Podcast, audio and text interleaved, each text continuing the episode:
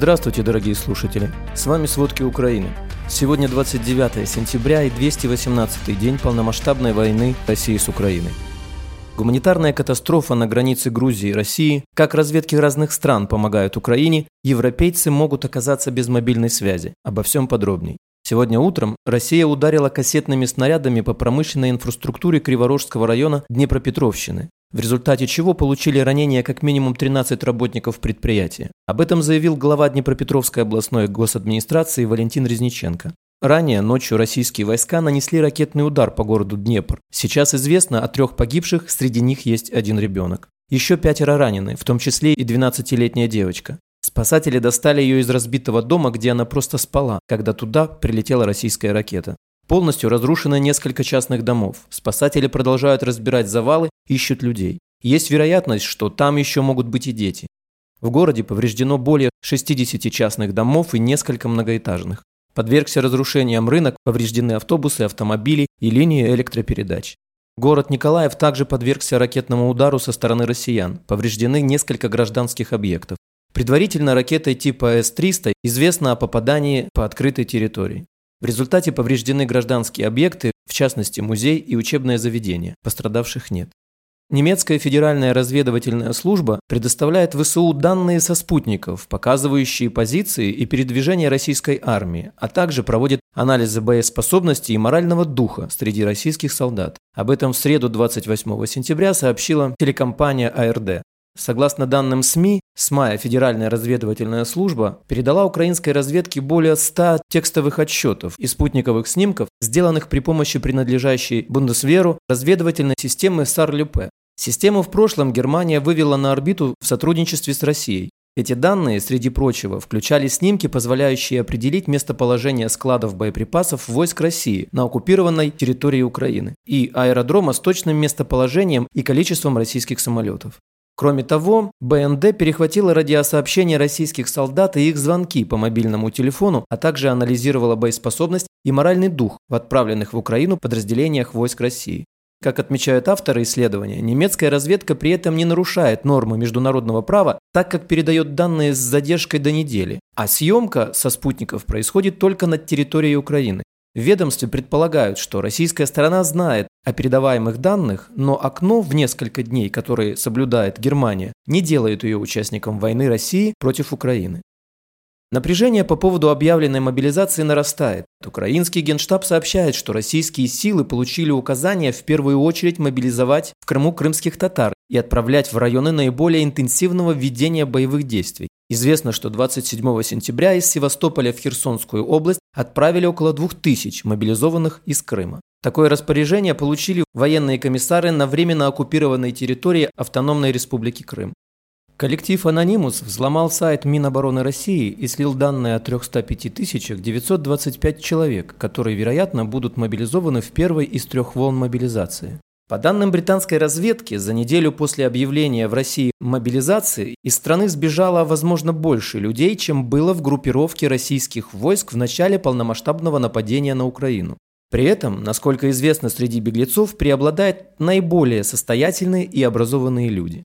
После 21 сентября увеличилась нагрузка на сухопутные границы России с соседними странами. Уже 22 сентября на границе с Грузией у КПП Верхний Ларс образовалась многокилометровая пробка. МВД Северной Осетии, в ведомстве которого находится Верхний Ларс, сначала призывала граждан воздержаться от поездок в этом направлении. 26 сентября разрешили пеший переход через границу. 27 сентября МВД объявило, что на границе с Грузией появится мобилизационный пункт военкомата. На границе с Грузией некоторым российским мужчинам с 26 сентября начали отказывать в выезде из России со ссылкой на закон о мобилизации. По словам очевидцев, у солдат на контрольно-пропускном пункте есть база личных данных призывников. Каждого мужчину, которому пришла повестка, или он попадает под критерии частичной мобилизации, разворачивают домой.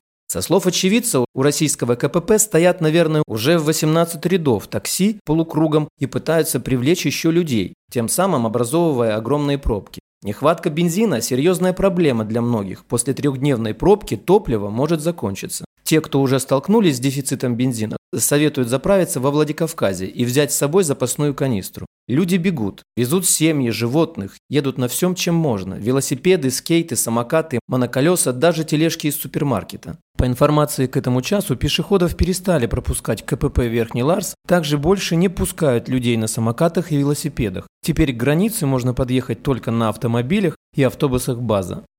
В российском Новосибирске в помещениях военного комиссариата бросили бутылки с зажигательной смесью. Такую информацию передает российский интерфакс со ссылкой на правительство региона и военного комиссара Новосибирской области Евгения Кудрявцева. Отмечается, что имущество и помещения военкомата не пострадали, подозреваемого задержали, проводят следственные мероприятия. Напомним, с начала частичной мобилизации в России пытались поджечь как минимум пять военкоматов, также участились случаи пожаров в административных зданиях. В России возобновили разговоры о импортозамещении. Ростек заявила, что авиапромышленность России постарается обойтись без Запада, используя запчасти местного производства для производства тысячи авиалайнеров до 2030 года и прекратив зависимость от Boeing и Aerobus. Об этом пишет Reuters со ссылкой на заявление российской госкорпорации Ростех.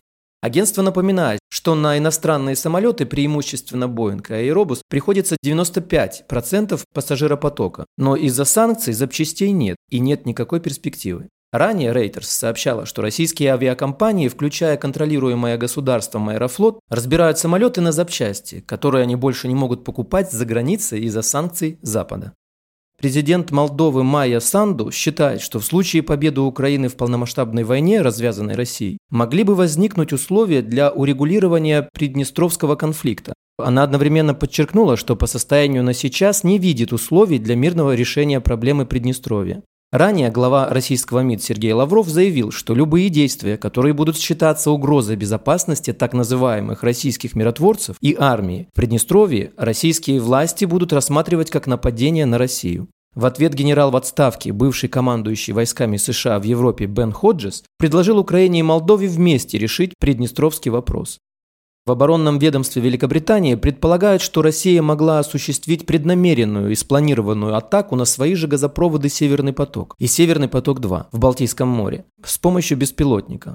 Наиболее вероятный сценарий, по мнению источника, заключается в том, что Россия тайно доставила автономный подводный аппарат с грузом в отдельные места на трубопроводах, построенных для транспортировки российского природного газа в Европу. Как известно, северные потоки окружены стальным корпусом толщиной от 27 до 41 мм, а также бетонным покрытием толщиной от 60 до 110 мм. Чтобы пробить их, понадобилось бы много взрывчатки. Как известно, на газопроводах «Северный поток-1» и «Северный поток-2» произошли утечки газа. Предполагают, что это могло случиться из-за подрыва трубопроводов.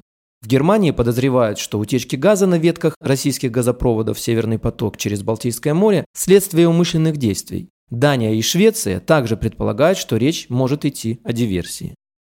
Прекращение поставок газа из России ставит под угрозу работу телекоммуникационных операторов в Европе и заставляет их искать резервные пути, чтобы не допустить отключений связи. Об этом сообщает Reuters со ссылкой на собственные источники в компаниях. Представители телекоммуникационной отрасли опасаются, что суровая зима станет испытанием для телекоммуникационной инфраструктуры Европы, что заставляет компании и правительства искать способы для смягчения негативных последствий.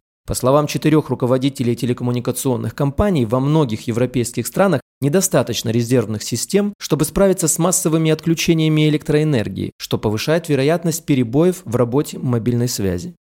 Европейский Союз оказывает давление на президента Сербии Александра Вучича с тем, чтобы он больше не откладывал введение санкций против России в связи с ее полномасштабным вторжением в Украину. Иначе Белград могут ожидать ограничения со стороны ЕС. По инсайдерским данным, Вучич рассчитывает на поддержку премьер-министра Венгрии Виктора Орбана, который может заблокировать решение либо на уровне Совета Европы, либо через своего еврокомиссара по вопросам соседства и политики расширения Оливера Вархии. Как известно, Белград выступает против наказания России санкциями. В то же время сербский президент Александр Вучич заявил, что Белград не признает результаты псевдореферендумов, которые Россия организовала на оккупированных ее украинских территориях.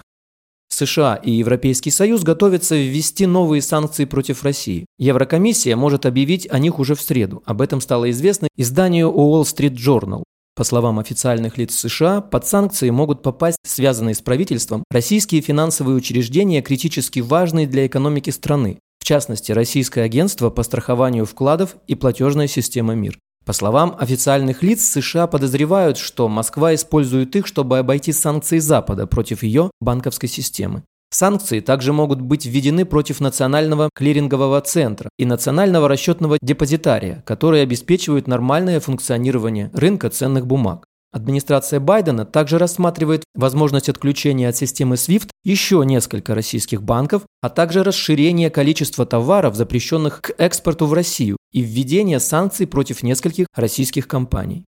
Власти Финляндии закроют границы страны для российских туристов с полуночи 30 сентября. Ожидается, что это приведет к значительному сокращению трансграничного транспортного потока, заявило правительство в Хельсинки. Глава МИД Пека Хависта на пресс-конференции пояснил, что власти его страны теперь рассматривают приток россиян как угрозу для международных отношений Финляндии. При этом по-прежнему разрешен въезд для посещения близких родственников, работы и учебы. Спасибо. Это были все главные новости о войне России с Украиной к середине 29 сентября. Помните, правда существует, а мы стараемся сделать ее доступной. Если вам нравится то, что мы делаем, пожалуйста, поделитесь этим подкастом с друзьями в России. Также, если вы хотели бы помочь нам делать материалы еще более качественными, пожалуйста, оставляйте фидбэк. Это очень важно для нас и для распространения правдивой информации.